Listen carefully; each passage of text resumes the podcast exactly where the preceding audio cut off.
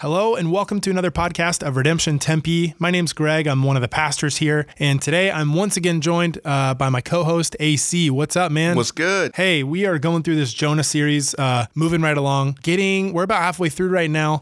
Um, today we're looking at chapter three. Is that right? Yes, sir. Got some more stories. Tell us a little bit more about chapter three and then how that's tying into our podcast stories today. So in Jonah 3, we see that Jonah has finally submitted to God's call after his initial rebellion. And now he is in Nineveh, the city that he despises because of the wicked ways they have treated his people and others. And yet God is here through Jonah extending grace even to the Ninevites. And so when you hear the word Ninevites, that doesn't really ruff, ruffle any feathers uh, here, but you know, think of the the most vile people groups you can think of. For us, it's usually like the Nazis in the Nazi regime in, in, in, Germany. So even to them, God extends grace. So that's sort of like the emotional space that Jonah is in. And so when we're the stories that we're going to hear today are how God has ex, has extended grace uh, even to us. Not, I'm not saying that the people you're going to listen to are like Ninevites or anything close to Ninevites, nothing like that. But just the idea that you know, if God is going to show grace even to the Ninevites, he's showing grace to us. And what are those stories that God is, is doing? And that's what we're going to hear today. Great. Let's hear them. Hi there, I'm Ashley, and I'm here today because one of the leaders from my ID group said, Hey, I think it's uh, going to be a cool opportunity for you to go ahead and share your story. So I was kind of voluntold a little bit, but um, it made me laugh because I think uh, her name is Lori Green. Lori kept hearing me come to small group and share some God stories that have been happening in my life lately, and it's been so exciting to um, experience God's love and mercy and grace in my life life again because for a long time um, I didn't feel connected to the Lord. Um, I grew up in church and I decided at a young age that I wanted to know Jesus. And I got saved at nine years old. And not much long after that, I got baptized. And I was one of those kids that uh, just loved being in church and loved Jesus. And I was one of those teenagers that felt like I needed to be perfect and an overachiever. I was homecoming queen. I was on the honor roll. I was a top athlete athlete in my city, and I got scholarship to play sports in college. So I tried to do everything right and perfect.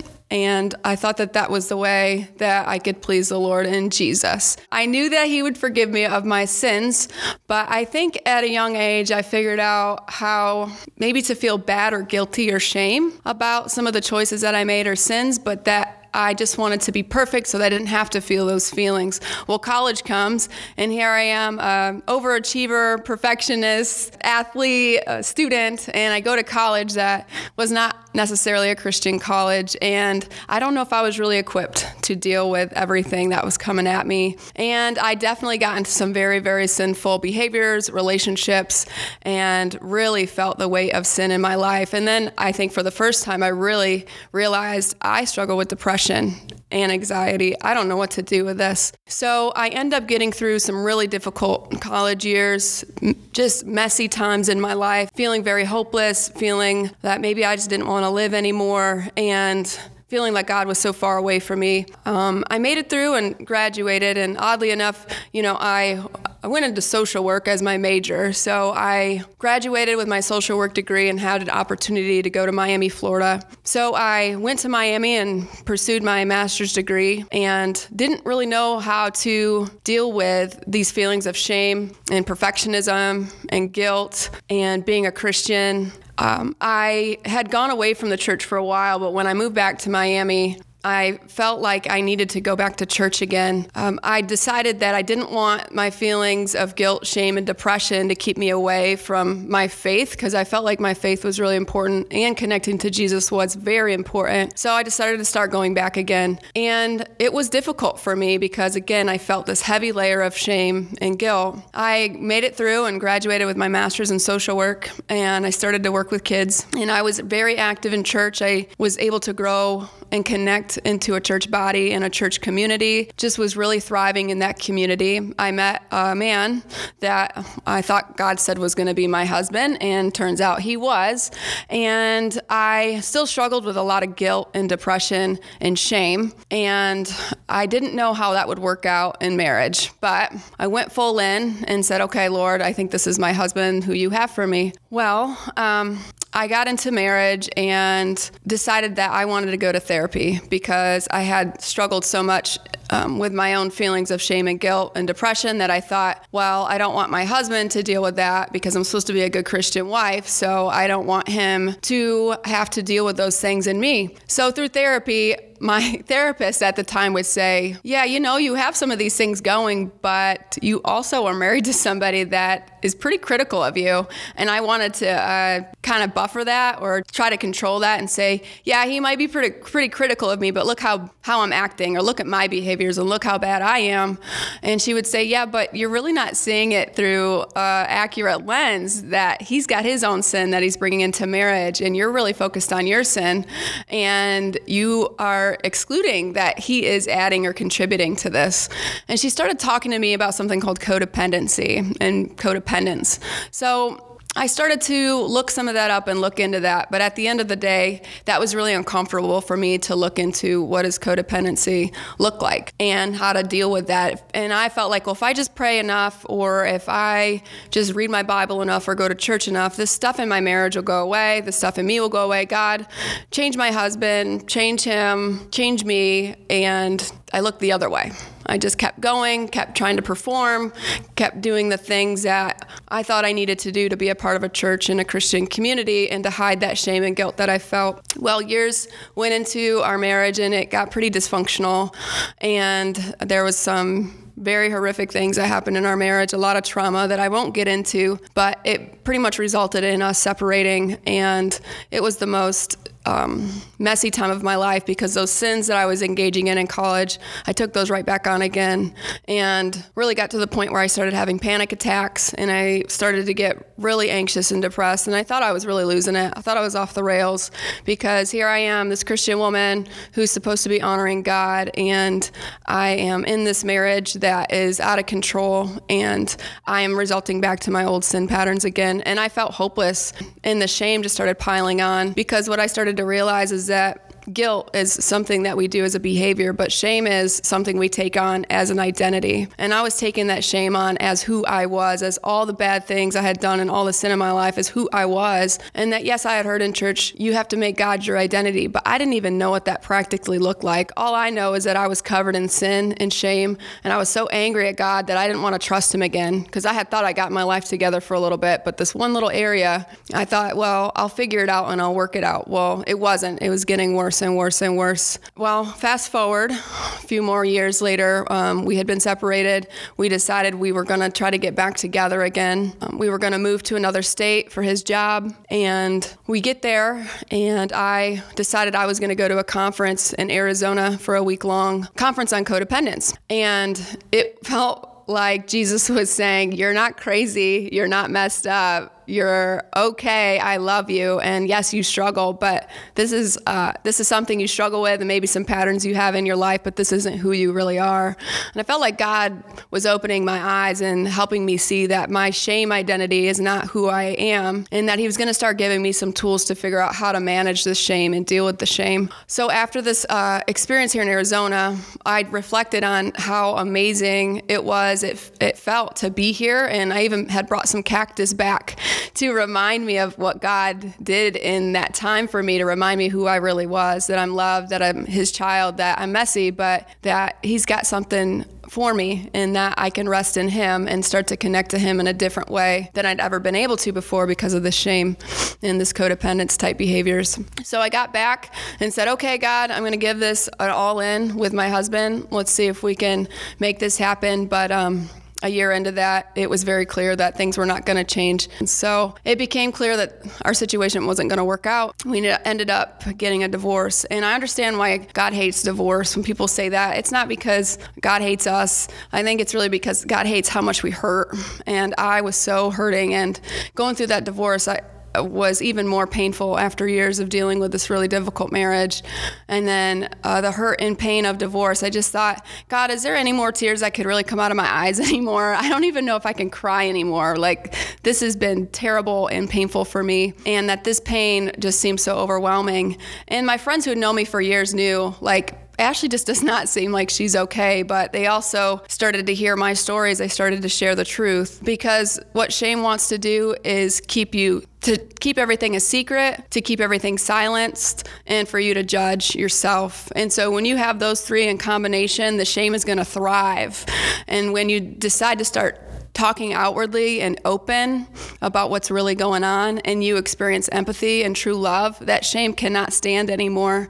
And so as I started to reach out for help and I started to connect with the church again and people in church and my Christian friends, I started to be really open and stop hiding in secrecy around what was going on in my life and to share it. And when people would meet me with love, I think that was Jesus' way of saying, Hey, I love you, I got you.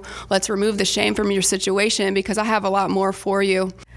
So, in my story, I look back at a time when I was in Miami and I had met some really good uh, friends, and they were Reba and Travis Shank, and they attend here at Redemption Tempe. And they've known my whole life and my whole story from uh, Miami when I was in graduate school, and they knew my husband at the time, and they've seen me kind of walk this messy story out and have been with me through some really difficult times. Well, a couple years ago, they got placed here in Phoenix, and they started to go to Redemption Tempe, and I got to come and visit them a few times, and each time I would visit, I would come to Redemption Tempe with them. And it would kind of open my heart to hope again because I still wasn't really connected to a church. I was still kind of floundering with getting connected to a community because I had been so hurt before and it was so difficult to be a divorced person and enter back into the church again. And so 2 years ago I won a trip. I was actually on a show and the trip uh, sent me to Tucson. So last year I brought my mom to Tucson and we went to a resort together and I said, "Mom, look at all this stuff. I think God wants me to move here." And my mom would say, No, no, no, you don't want to move to Arizona. Look how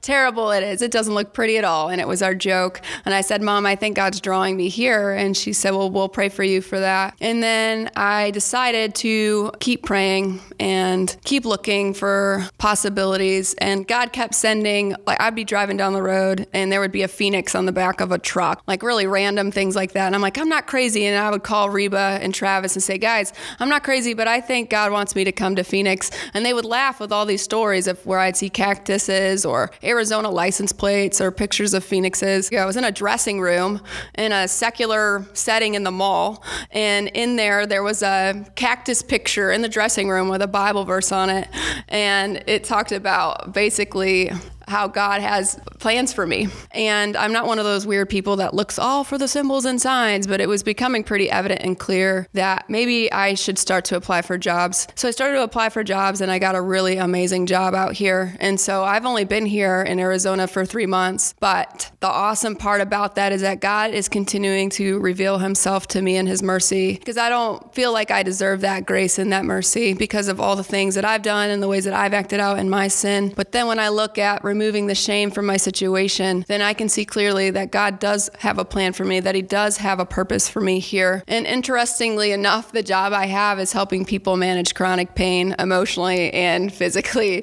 And, you know, I was working hospice before this and I was dealing with a lot of death and dying. And I think I was dealing with a lot of death and dying in my, my own life or the death of my marriage and the death of a, my old identity that, that that shame is not who I am that God has a new identity for me and being able to live and walk that out in newness but also being able to understand and be in the depths of other people's pain and helping them work that out because God is connecting the truth to me and I can help other people talk about their pain and understand with them on their journey. And so God's using that all for his good. I didn't quite understand why. So I'm not fully, you know, 100%. My story's great and I know everything that God's going to do and I have this testimony and I have overcome because the truth is I'm still working this stuff out. The truth is it's still messy. The truth is I'm reading a lot and getting some tools in my toolbox to figure out what are those patterns that I have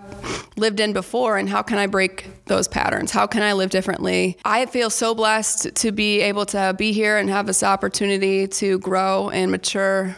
And I think that that's what we're called to do is to grow and mature and to rely on him and that when we get stuck in those things that we reach out and get connected to a community i realize that shame can really thrive if i'm isolating but when i'm connecting to the community of christ and i'm open and i'm willing to share my messiness and my story god meets me every time with people that um, love on me and also show me and direct me to God's love and truth and that is what helps me to sustain that's what helps me to move forward is his truth and being connected to a community of people that that want his truth in their lives and that want to make breakthrough and have breakthrough in their life and closeness and connectedness. So that's my story. That's where I'm at. So we are the Brenays. I am Ron Brenay, and this is my wife, Sarah Brenay. We have a daughter who is three and a half, uh, Georgia Brenay. And we have been going to uh, Redemption now for eight years. The story that we are going to be uh, telling today, uh, God is definitely the definitely the main character of this story and it's going to be a story about how we met our daughter and how that all happened. Uh, Sarah, do you want to kind of tell everybody what it is that you do for work and how you met Megan? So, I've worked at Starbucks for the last, it's almost 11 years. And Ron and I knew before we even got married that we wanted a family. Um, we wanted two or three kids, and we started trying to do that right after we got married. Uh, but we found out that it probably would not happen for us.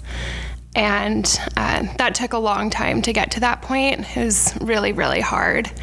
Uh, but through all of that, I became close with one of my coworkers. Her name is Megan. We worked at the same store then, and there was a day where we were at the pool together, and she said, You know, I don't ever want to be a mom, but I can see how badly you do. And if I were to ever get pregnant, then I would consider you and Ron as the parents. And that was it. That was just the conversation that we had. And we would talk about it once in a while after that, but it's not really something that you expect for someone to actually follow through with. I remember when Sarah first told me what Megan said, and I remember I remember how I felt in that moment because our family, our close friends, even our church community, our, you know, RC, they we were open about the difficulties that we were having. And when I heard what Megan said, I genuinely felt like that's a very kind thing to say. That's that's that's I don't know how else to say it. It was a crazy kind thing to say, um, but I kind of felt like that's all that it was. Is she's she's she feels incredibly bad for us, but there is no way in the world that anyone let alone a non believer, would ever do something like that for us. That's how I genuinely felt as Sarah told me that that's what that's what Megan wanted to do for our family. So there was a lot of really difficult, hard nights of crying and being upset over the fact that we couldn't have kids. We wanted to have a family, and we even for a while pursued um, you know adoption and even foster care. And it just it always felt i don't know how else to say this and i'm just being true is it always kind of felt like second best to the idea of having our own kids. And so like a plan b. Yeah so it was Christmas Eve day of 2014. I was at work, and at this point, um, Megan and I weren't working together. She'd transferred to another store, um, but we were still close. We still talked pretty frequently. Um, I just got a text message from her at work, and it was a picture of a positive pregnancy test. And she said, We need to sit down and talk. And I couldn't stop shaking. I was so excited and scared. Um, so that night I told Ron, and he did not believe it. He didn't believe that she would even want to really sit down and have the conversation that we had talked about years ago. Um, but we did. And from the very moment we had that first conversation, she was just maybe six or seven weeks pregnant at that point. She said that the baby was ours. Like, that's who she was carrying. She was carrying our baby. So, in those moments and over really the entire pregnancy, what what was revealed to me is that God's grace is not something that is stuck inside of a church building. It's not stuck inside of our congregation. It's not only there. And what God showed to me is that grace is extended in ways that I, I never could ever imagine. That it was God is so much bigger than a church or our redemption community, that his love extends way past that. And through that grace something that i can never i can never earn or i can never um, through any kind of work that i do get something was given to us that was beyond all imagination and that is our daughter. So we still are close with Megan. Um, we actually just went and got pedicures with her and her mom. Uh, not Ron, Georgia and I, with Megan I, and I her would mom. have gone. I would do it. Um, but we've gone to the beach with them the last two summers. Um, we are really, really close still. And she and Georgia have a, a relationship that's different than anybody else that she has a relationship with. She's starting to understand that she grew in her tummy, um, but she kind of just treats her like a cool aunt.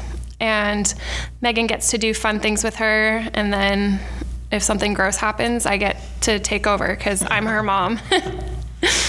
and that was important to us is and it's it's such a it's such a difficult thing well let me say it like this you think it's difficult to figure out when it all is happening but then what you realize is because of what has happened that you're not really in control and by letting that go and just saying hey we we just want to love and that's all that's it. That's where it begins that's where it ends. So we try to be as honest and open about what happened and we try to extend that same love to Megan's family. And anybody that wants to be a part of Georgia's life who are we to say that they can't? And so that's been um, really a change in, in our own hearts and posture because prior to Georgia, we kind of thought like the idea of closed adoption and I'm not sure if we would ever want them to know like those are the types of things that you were thinking about when it, when this happens there is a change of heart that you go oh okay it's important to be open and show that love. Every kid needs to have as many people rooting for them and loving them as possible. And Megan wants to be there, and her mom wants to be there, and other family members. So we would never deny her that extra love that she needs to grow and thrive and flourish. So, yeah, so God is the God is definitely the main character of this story because it was just so big that we couldn't we could never we could never pull this off. It was bigger than anything that we could ever imagine, and so it is completely uh, changed our lives. Um, absolutely. So, my name is Russ, and I have been attending Redemption Tempe with my family for a little over three years. And I am an educator. Uh, I am a political scientist by training, but I teach others about the government at the high school and the college level. I'm a native of Arizona, and this is my story. So, raised, grew up in the Phoenix area around church, have an understanding of religion as a thing you do. At 19, I have a radical conversion to Christianity. Everything is going great. Me and Jesus are best friends. Love the Lord, growing a lot. Fast forward into my early 30s, I'm married. I have a little boy, and I end up finding out that I have a rare soft tissue cancer after having failed uh, to have it surgically removed successfully. And I spend this space where I think I am maybe not going to live. And then I live.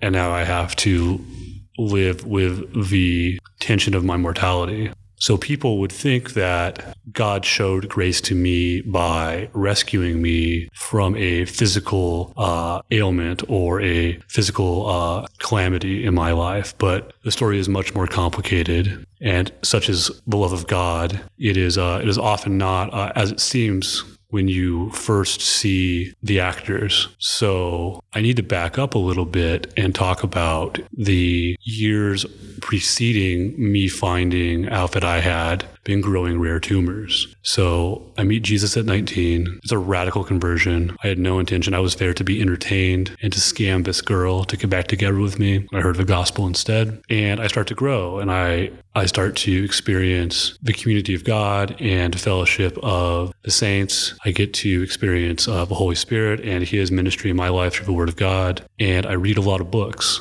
And I find myself in a context where all of the spiritual disciplines that you engage in weren't working. And I had no spiritual traction. It was like I was stuck in mud and my spiritual wheels were spinning. And part of that I think was due to my own sin, like active sins, things that I was was doing that were were uh, wrong. And I think part of it was about a disposition in my heart that uh, wanted to be righteous uh, based on my own holiness, but I had smuggled it into really socially acceptable, spiritually uh, benign Christian uh, spaces. So no one was going to say, "Oh, you're you're actually uh, self righteous." It's like, "Oh, well, look at look at how serious he is about his faith, and look at how serious he is about pursuing Jesus." When in fact, I was creating space between myself and the Lord, and I didn't know I was doing that until things didn't work. So these systems I had built to meet Jesus intellectually failed me. And there was this dislocation between my heart and what I believed. And I fell into a intense, prolonged spiritual depression of about two and a half years. Now, part of that was due to me growing weary and wanting to pursue things uh, that I shouldn't have pursued. Some of this was in regards to the company I was keeping uh, theologically in the churches I was attending, where some of these behaviors were being rewarded and uh, encouraged. Additionally, I found myself in this space where if if I was going to engage spiritually, there was a potential that I wasn't going to experience the expected outcomes, which was communion with God in some format. So I was faced with this really awful choice of do I engage with Jesus and then have him let me down by not showing up in the ways and means by which I would want him to, or do I just not engage spiritually? So I, I chose often to disengage, which made it worse. So all that to say, I'm going through this period where I am I am behaving very poorly and I'm doing things that I should not be doing, hard attitudes, dispositions, uh, behaviors. And I and I would claim to be a Christian during this stretch, but there wasn't a lot of interest or love, and my heart had grown very cold. And there was some space and some distance. And I remember feeling like Jesus uh, was all oiled up, and I couldn't get a hold of him. So I come to the end of that and I'm starting to come out of it. And I have this, this stretch where it's like, well, I hate the church and I hate Jesus. And I don't know if I want to believe in either one. And I don't want to be around these people. And then it was like, well, the church sucks, but I'm okay with Jesus. And it's like, you know, the church is okay, but, but, you know, I don't want anything to do with Jesus. And then I just got really tired. My sin wore me out. And it was like, okay, I'm miserable. I love uh, the idea of maybe like being a Christian, but I certainly like don't want to share a room with Jesus, and he better stand his line, his side of the line, because I'm not. I'm not interested in necessarily obeying him. I'm just exhausted, right? So I, I find I find some space uh, within the body of Christ where I can heal a little bit, and I get to this place where I'm okay saying that I will do things that Christ wants me to do when they are inconvenient. Because that was that was kind of a bottom. It was like I think I love Jesus, but I'm not sure I love him enough to do what he says when it's hard. And I remember saying that out loud in a small group situation with men that loved me, and that was in December. And in January, I found a mass in my right thigh, and the cancer is not the thing that God saved me from primarily. What God saved me from and showed me grace in was in saving me from myself. So he allowed me a stretch where all of the systems that I had built failed me. And he allowed me to, an uh, opportunity to sit in that space and to experience the futility of all the other options that I could pursue. Uh, options that the world had presented, options that uh, the, the uh, kind of spiritual community had presented. You can be really, really, really um, righteous in the eyes of those around you and be miles away from Jesus. And you can be really, really, really uh, messy and be at the heart of what Christ is doing. And there is a hugely dangerous spiritual blindness that I think we have in religious communities because we think that God does not want to abide our sin for the entirety of our Christian life. There's this mythology that sanctification is a straight line. Uh, that's nonsense. It's absolute nonsense. Uh, you are in a space where your heart will disorder its loves gift given the chance. And the thing that makes Christ so incredible is that he is always seeking to order our loves in such a way that we might find satisfaction in him and the good gifts he gives us. So I am going through this battle with uncertainty and with cancer. And I had these moments of complete desperate conversation with God because all of the uh, crutches had been kicked out from underneath my life. I knew that the world was not going to give me any kind of solace. And I was confronted with my mortality. What I found was the one person in the world that was willing to dialogue with me honestly about my mortality was God. And I remember having a laundry list of things that I wanted. Wanted to be healed. I wanted to be uh, comfortable. I wanted to be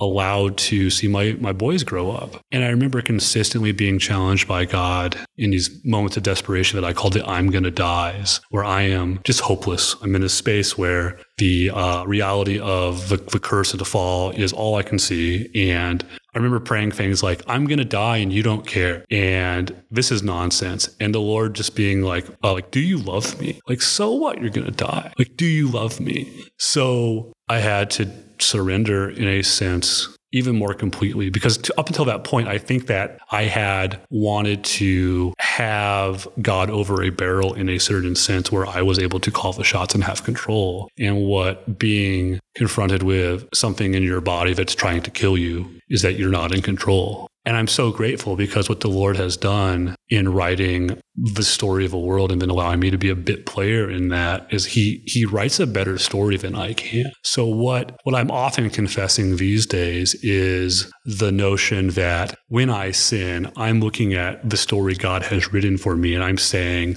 I find it insufficient. What you have written is not good enough for me because I'm not this or that, or I don't have these things, or I am not of this stature or this standing with this group of people. And when you act like that, you you can remove yourself from the opportunity to participate in where the kingdom of God is breaking through in this age because you are so concerned about yourself. Like this world is not some indie flick about you and all of your quirks and idiosyncrasies. Uh, that's that's something that N.D. Wilson says in, in a book that he wrote. Uh, if we were to watch ourselves we probably wouldn't like the characters that we are. Uh, like I'm not the main character in this thing. What what what what I am is I am another example of a uh, God who cares about a Bedouin tribe in the desert, redeeming all things for Himself, and then remaking the world for the benefit of those who would believe. So uh, all I can do when that is presented to me is say thank you. So the way my, my life works now is I attempt to be present in the moments the Lord has given me and to see them as a gift and a wonder.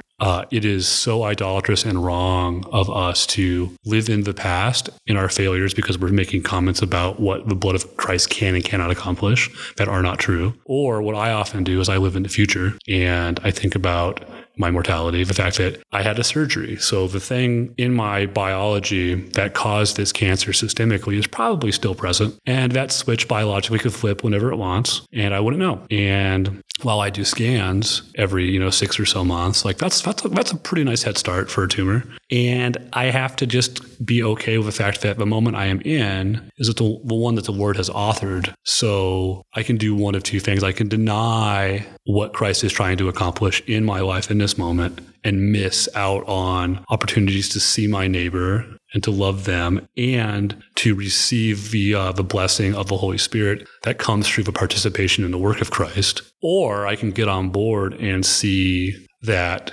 seeking first the kingdom of God comes with the reality that God will add all of these things unto me. So I have anxieties and worries, big and small, and Christ knows them. And he tells me to come to him and talk to him about it. So I do. I have very honest dialogue with the Lord. I think the best place to start for those of us that are in spaces of waiting is to believe that God is for us enough to speak to him about the things in our life and to do so honestly. He's not afraid of our dispositions. He knows already. So cleaning yourself up before you go to pray is ridiculous. What we as Christians get to do is we get to take our brokenness to Christ and in meeting him, he not only straightens our brokenness, but then allows us to enter the world as agents of reconciliation and restoration. Um, the physicality of a resurrection is so incredibly important. And I think that for those of us that are like botched in some way, which is all of us, we are in this space of waiting. So I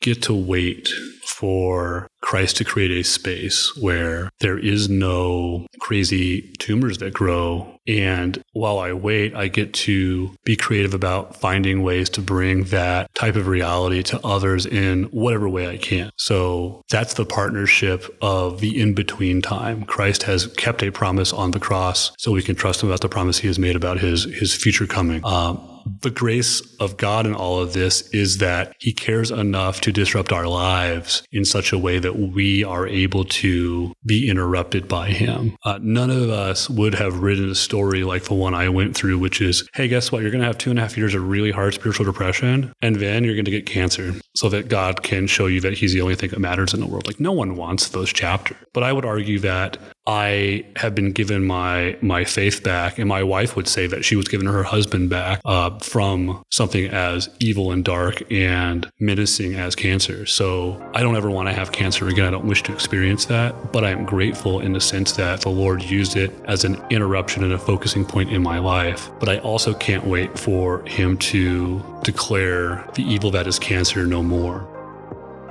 Man, every week. Uh I, I just love hearing stories uh, of how God works in people's lives, and, and those are really awesome stories. Thanks for helping uh, get those rounded up today, AC. Yes, sir. All right. Well, thank you guys for listening, and uh, join us again next week as we continue in the series of Jonah. Thank you for listening to the Redemption Tempe podcast, where we believe that all of life is all for Jesus. Our vision is to create disciples who seek reconciliation and restoration of Tempe. We are a multi congregation church, and our service times at our Tempe location are 9 a.m., 11 a.m., and 6 p.m. To learn more about us or to get plugged into the life of the church by tapping the connect button on our app, we would love to hear any feedback or questions you have. Please send them to Tempe Podcast at redemptionaz.com. Thank you for listening, and we'll catch you next week.